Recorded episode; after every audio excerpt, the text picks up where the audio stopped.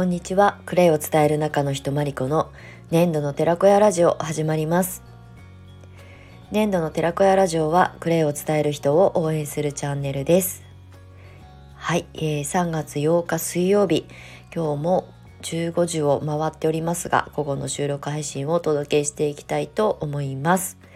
はい、4日ぶりの収録配信になってしまいました。あの、サボってたわけではないんですけれども、ちょっとね、あの、今年、あ、今年っていうかもう3ヶ月後ぐらいには、あの、引っ越しがね、また迫っていまして、えー、私が住むね、すごい田舎の、あの、実家を、あの、まあ、建て壊しはしないんですけれども、そちらの、まあ、実家からね、離れて、同じ市内の、あの、新居をね、今、両親が、まあ、老後のために自分たちで建ててるんですけど、私はそこに便乗して一緒に住まわせてもらうために帰ってきたっていうのも一つ U ターンのあのきっかけだったんですが、まあ、その引っ越しがね、この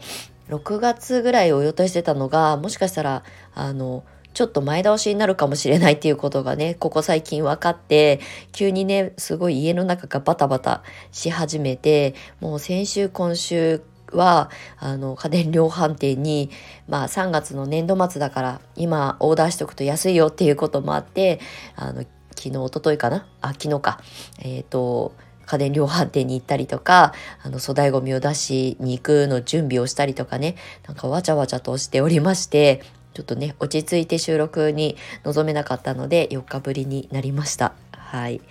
まあね、あの、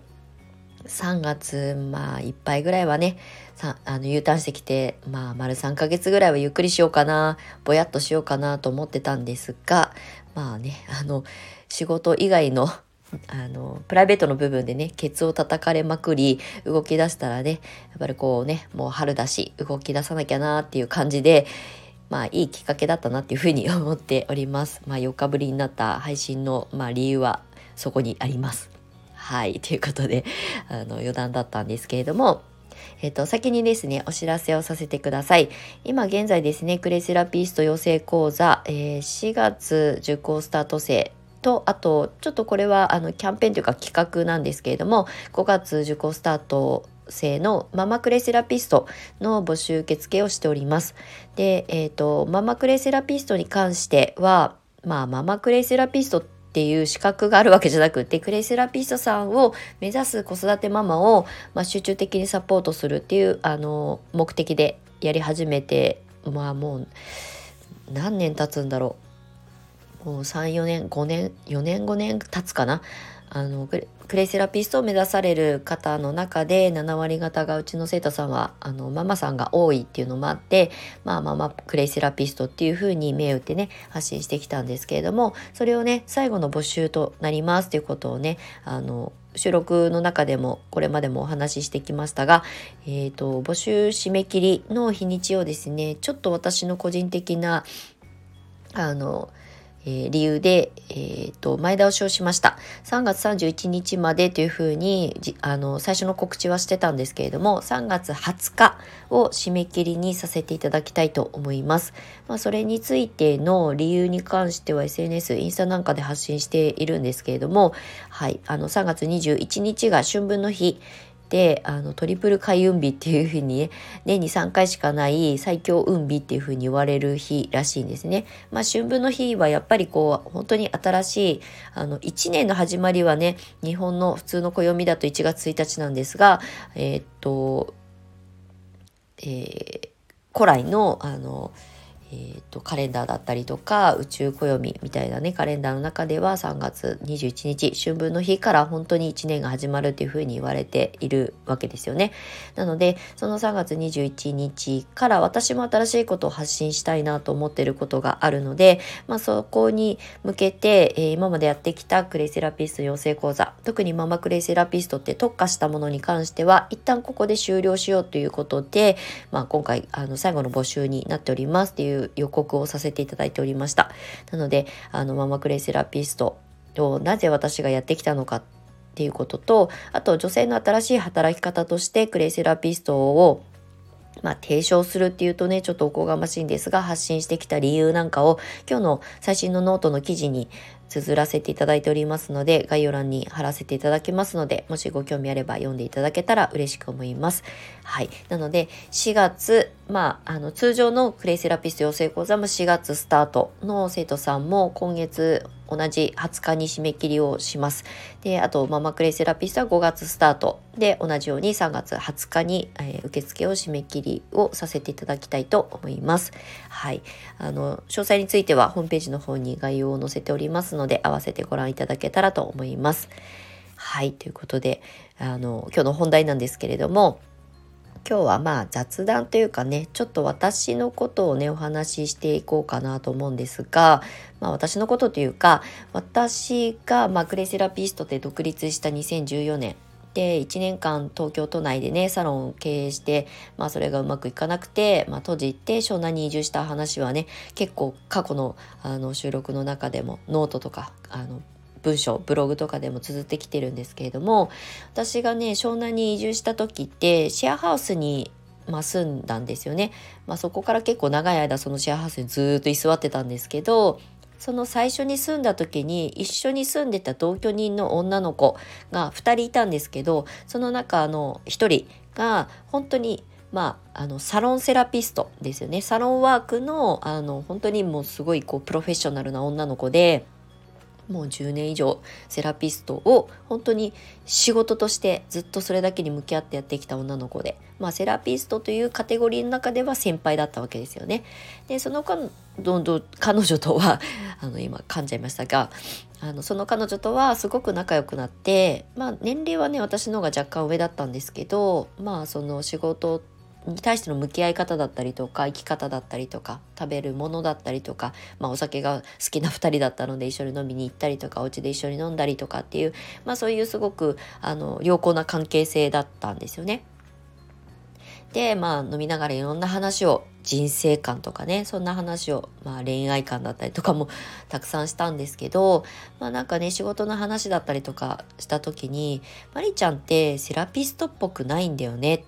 ってすごく今もなんかすぐ鮮明に残っている言葉をね突き刺されたんですよね。で彼女はまあ要するにサロンセラピストサロンワークの専門でずっとやってきたまあ本当に皆さんが一般的に想像するセラピストまるセラピストって多分施術をする人とかねやっぱ癒しを届けるとか誰かをサポートするっていう、まあ、役割を担う人なんだろうなってイメージの方が多分先行すると思うんですけど、まあ私もね、クレイセラピストになる前は同じように思っていました。ただ私はクレイセラピストを目指した時に、まあ、最初はサロンワークから始めたのは、まあ、私のイメージがそこにしかなかったっていうところが、まあ、一つのきっかけだったんですけど、まあ、それがねうまくいかなくなってでもクレイセラピストっていろんな活躍の仕方があるのでまあ、別にサロンを手放したとしてもワークショップだけでもあのクレイの良さを伝えていくことはセラピストとしてのお仕事として向き合える、まあ、活動の一つだと思っていたのでセラピストっぽくないって言われたことがすごく私の中では引っかかっていてでどういう趣旨で意図で私にそれを投げかけてきたのかはその時聞かなかったんですよね。ただもしかしたらその技術とかを提供して、まあ、人を癒すあのね、あの楽になってもらうための、えー、セラピストさんをずっとやってきたから私とは違うんだよっていう意味だったのかちょっとね真意は分かんないんですけどでもね何年も経って今振り返ってみてまあセラピストっぽくないっていうカテゴリー人をねカテゴライズするのってちょっと違うかなって思います。あの彼女が私に対して言ってくれたその言葉に対して否定ではなくてけど私も自分自身でセラピストってやっぱり癒し系でしょって まあどこかで思ってる部分もあったりもするのですごく納得はいくんですよね。ただ私もずっとこの仕事をやってきてクレイセラピストさんたちを育成、ね、何十人もさせていただいてきてみんなそれぞれキャラクターも違うしどちらかというとうちに来る生徒さんっていうのは施術の、まあ、専門家ではないクレイっていうものクレイセラピーっていうものにすごく興味を持ってその可能性をあの信じてあの勉強しに来てくださってる方なのでどちらかというとねサロンワーク専門のそういう技術職じゃない方が多いんですよね。だけど彼女たちは彼女たちたちなりに私もそうですけどクレイを通して自分の生き方とか、えーと、クレイを通して身につけたその知識とか知恵とか情報とかをシェアしていくことも人を癒す一つの,、まあ、あのコンテンツ発信になるわけですよね。なのであのセラピストっていうカテゴリーの中でも私という人が提供するものまあうちの生徒さんも一人一人一人それぞれ違うんですがその人たちが提供するそのセラピーその情報をキャッチしてくださる方から見たらその人がその人に対してのあのセラピストなわけですよね。なので私が発信する情報とか私が、えー、学んできた知識とかをシェアするで、まあ、育成する立場でそれを受け取る生徒さんたちが、まあ、私の情報でまあ、セラピーというほどのものではないにしても生き方とかね働き方っていうことに迷った時に、うん、まあアドバイザー的な立ち位置でいることもセラピストなんじゃないかなっていうふうに思うんですよね。なので私は自分はそんなクレイセラピストうんぬん関係なくセラピストというその肩書きは自分にはふさわしくないとか自分には向いてないとかうん私は技術がないから人を癒すことなんてできないっていうふうに決めつけるんではなくって誰かの何かを解決したらそれはセラピーだと私は思うんですよね。それは肉体的な悩みだけじゃなくて心だったりとか、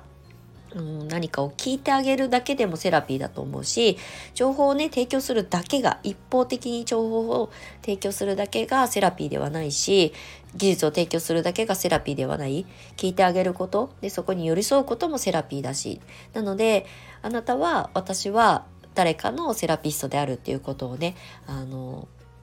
ちょっと違う角度から見ていただけたらあの知っていただけたら感じてもらえたらいいかなっていうふうに思って今日はこんなお話をさせてもらってるんですけれども私はグレイセラピストってすごく柔軟性があってすごく汎用性があるというかねもう多岐にわたってどんな活動をしようと思って組み立ててもたくさんイメージとかアイデアが浮かんでくるんですよね。まあ、これは経験値がねあの積み重なってきたからいろんなアイデアが降りてくるっていうのはあるんですけどでもだからこそ私のところに来てくださる生徒さんたちがどんなことをこの先目指したいのかどういう人たちと一緒にあの時間を過ごしていきたいのかとかね自分がどういうことを提供できる人になりたいのかありたいのかっていうことにまずは気づいてもらうために私はアドバイスをさせてもらったりするのもこれも私セラピーだと思ってるんですよ。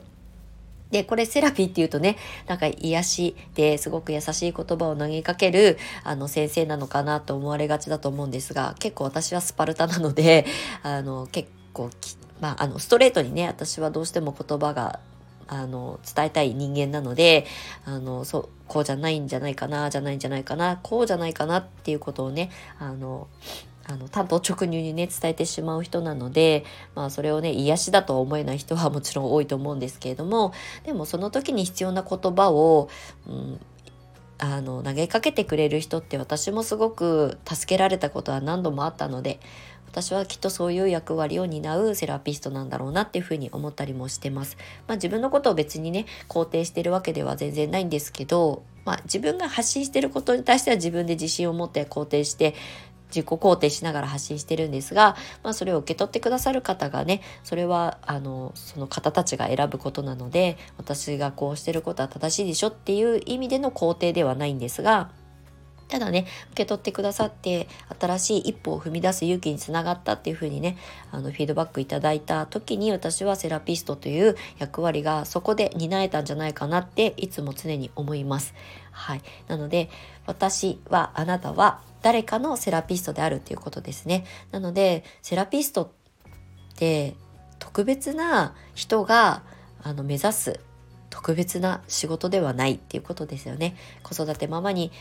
とっては子育ての先輩がねちょっとあの悩み相談を聞いてくれるだけでも癒されるだろうし心がちょっとで緩んだりとかあの不安を抱えてて張り詰めそうな糸が緩んだりとかすることが一瞬でも起きた瞬間にそれはセラピーであるっていうことですね。っていうことをねあの大切な結構土台かなと思ったので今日はこんなお話をさせていただきました。まああのどなたかの お役に立てるかどうか分かりませんがなんかねあの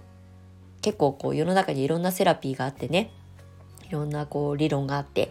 セラピストっていう肩書きを持ってね活動されてる方がたくさんいますけどそれとその人たちと私は自分は違うんだっていうふうに区別をしないで誰かの役に立てる可能性とかね、えーと、誰かのお話を聞いてあげられる人である以上みんながセラピストなんじゃないかなっていうふうに思いますっていうお話でした。ちょっとね、まとまりのないお話になってしまいましたが、今日のあの、ノートに書いた記事、ちょっと私事の話も織り交ぜながら、なぜ私がクレイセラピストという生き方を女性の新しい生き方、働き方として発信してきたかっていうことに、ちょっと付随してこんなお話をさせていただきました。はい、ということで今日も長い収録にお付き合いいただきましてありがとうございました。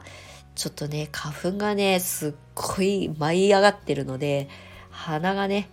反応して、鼻声っぽくなってしまってお聞き苦しかったと思いますが、はい、また次回の収録配信でお目にかかりたいと思います。はい、素敵な、えー、夕方、夜をお過ごしください。また次回の収録配信でお会いしましょう。最後までお付き合いいただきましてありがとうございました。年の寺子屋まりこでした。またね。